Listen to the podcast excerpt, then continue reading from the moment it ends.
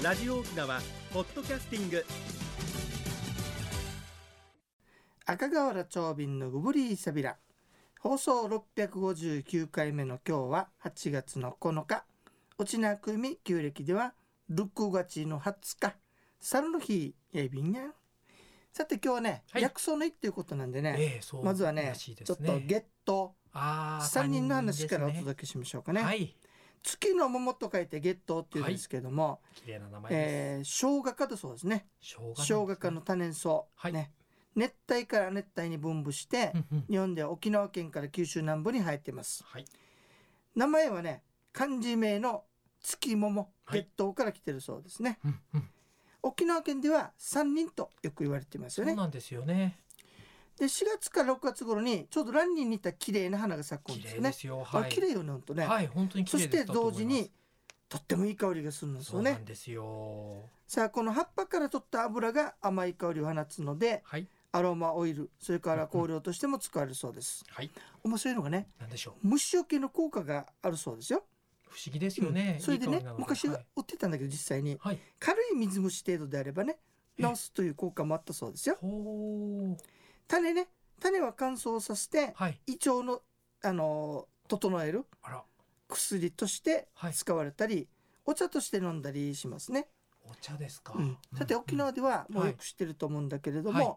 餅に包んではい。蒸しますよね、ですね。餅ね。ね。はい。これ香り付けを兼ねてたりするんですけれども、防虫防腐の意味があるそうですね。長持ちしますね。面白いのはね昔はね、うんうんまんじゅう包んでみたりはい。肉とか魚包んで蒸し焼きにもしてたそうですよ。はい。いいい香りがして最高だね。本当ですよ。いい香りが移って、うん。で旧暦の12月8日になりますとムーチーと言いましてねうん。こう3人の葉っぱで包んだ餅を蒸してはい。その餅を子供の年の数だけ軒先に吊るすという、はい。ムーチーという行事がありますね。子供のうん。年の魔除けとしてもね考えられてるんですよ、はい。クリスさんねはい。こう普通のあの葉っぱ四角い感じのムーチーと下の方にね。はい。ウニムーチーといってあ力ムーチーといってね、クマの葉っぱで包んだのを下げたのを見たことある？いやーは初こんなのもあるそうですよ。そうですか、だから魔除けの意味があるわけさね、えさて漢方薬の話に戻りましょうね、はい。月頭の方言名、はい。三人って言ってでしょ？はい。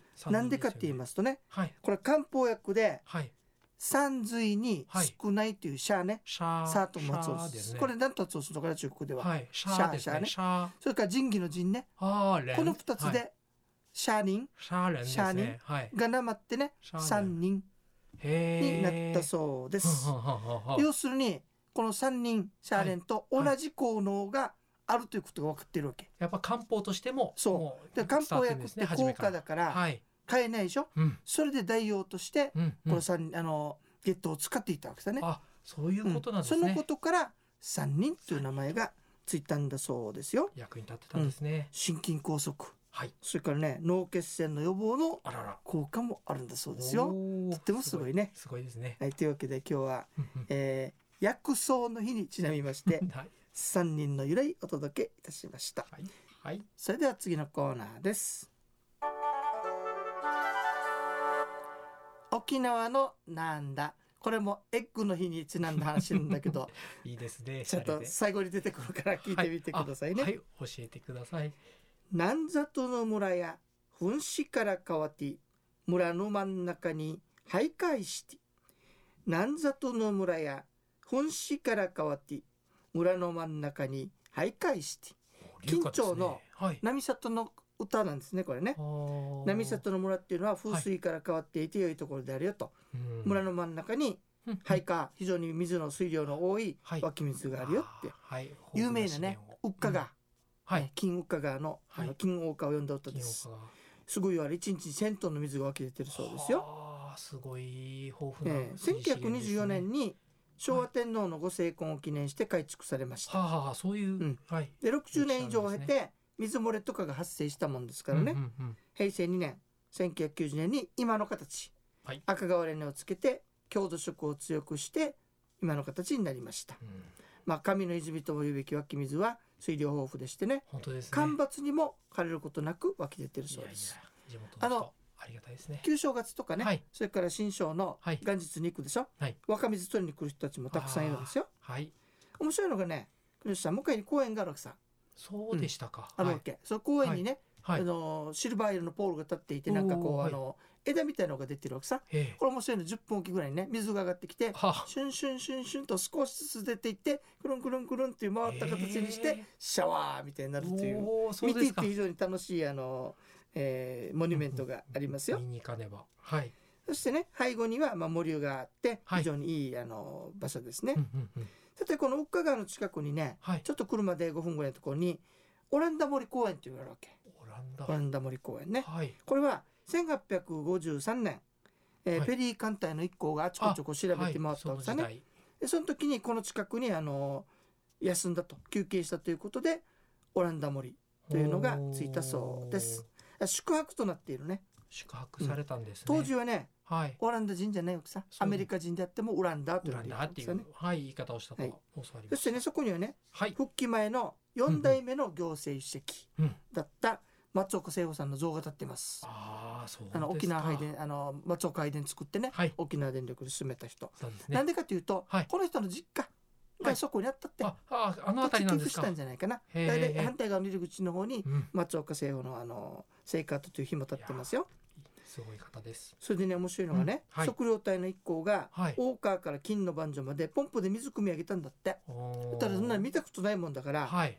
うちなんちゅうが見てさ、はいえ水の反対に流れ通しがおお、で、水がすくさまに流れてるよって、はいとっても不思議だったそうですね。マジックに見えちゃいますね。面白いのがねはい大川の入り口にはい時計を忘れてしまったってうっあかり、、はい。そしたらね住民は時計を見たことがないもんだから、はい。怖がってはい。誰も触りもしなかったってそうですよね。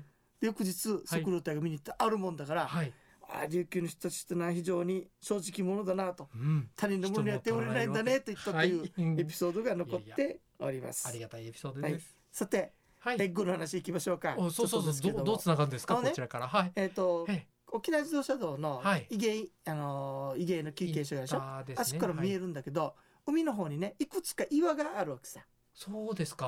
はいあれをね英具岩というわけ。えぐいわ。英具岩。はなんでかというとね、はい。どういう探検隊がも向こうに行った時にはい。海鳥がたくさん卵を産んでいたと、はい。でその卵を見てエッグエえッグっつったもんだからエッグ岩エッグ岩と なったそうです由来よ。ですか。はい、はい。えーエッグの日にちなんではい。緊張のえー、金豪華の話をお届けいたしおました後がよろ。しいようで。それでは次のコーナーです。一に運動私が私であるためにメモリン一に運動二にメモリンあなたがあなたであるためにメモリン One, two, smile. OPS. 沖縄ツーリストさて国吉さんはい。今日はどんな健康の話をしていただけるんでしょうか？はい、ありがとうございます。自分らしい健康を応援、メモリンがお届けする健康ワンポイントのコーナーです。本日は認知症予防のための食生活というお話です。過去に認知症予防には地中海の食事がいいというお話をしました。ああやってましたね。はい。それでは和食はどうかというと伝統的な和食も認知症予防には効果的です。和食はもともと野菜が豊富で魚もとあ豆類もしっかり取れて味噌や醤油納豆などの発酵食品もあり認知症予防にはとてもいい組み合わせになっています。そんな和食にも注意が一点伝統的な和食は塩分が多くなりがちと言われますのでその点だけは注意してください。和食は多彩な小鉢やカロリーの低い料理法が特徴。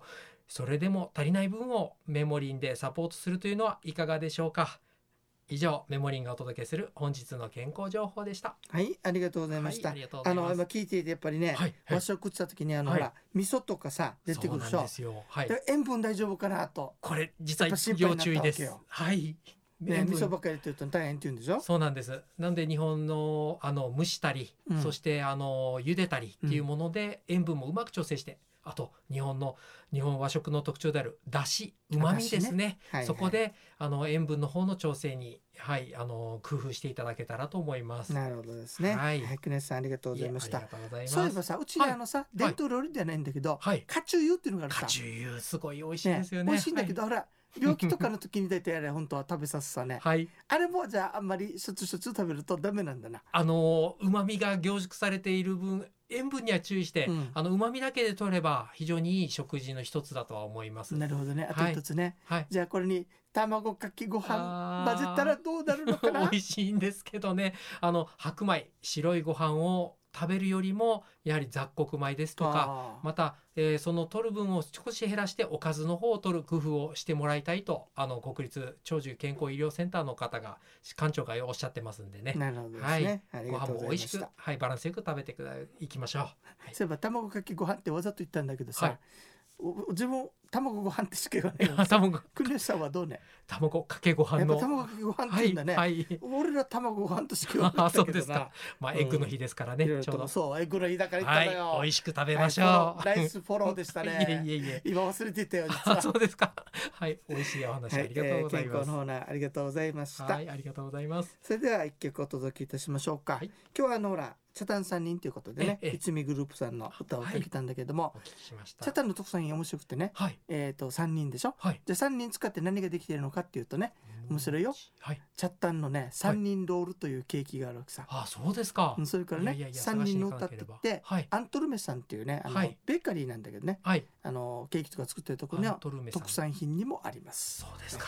面白いね。チはい。ャタン町3人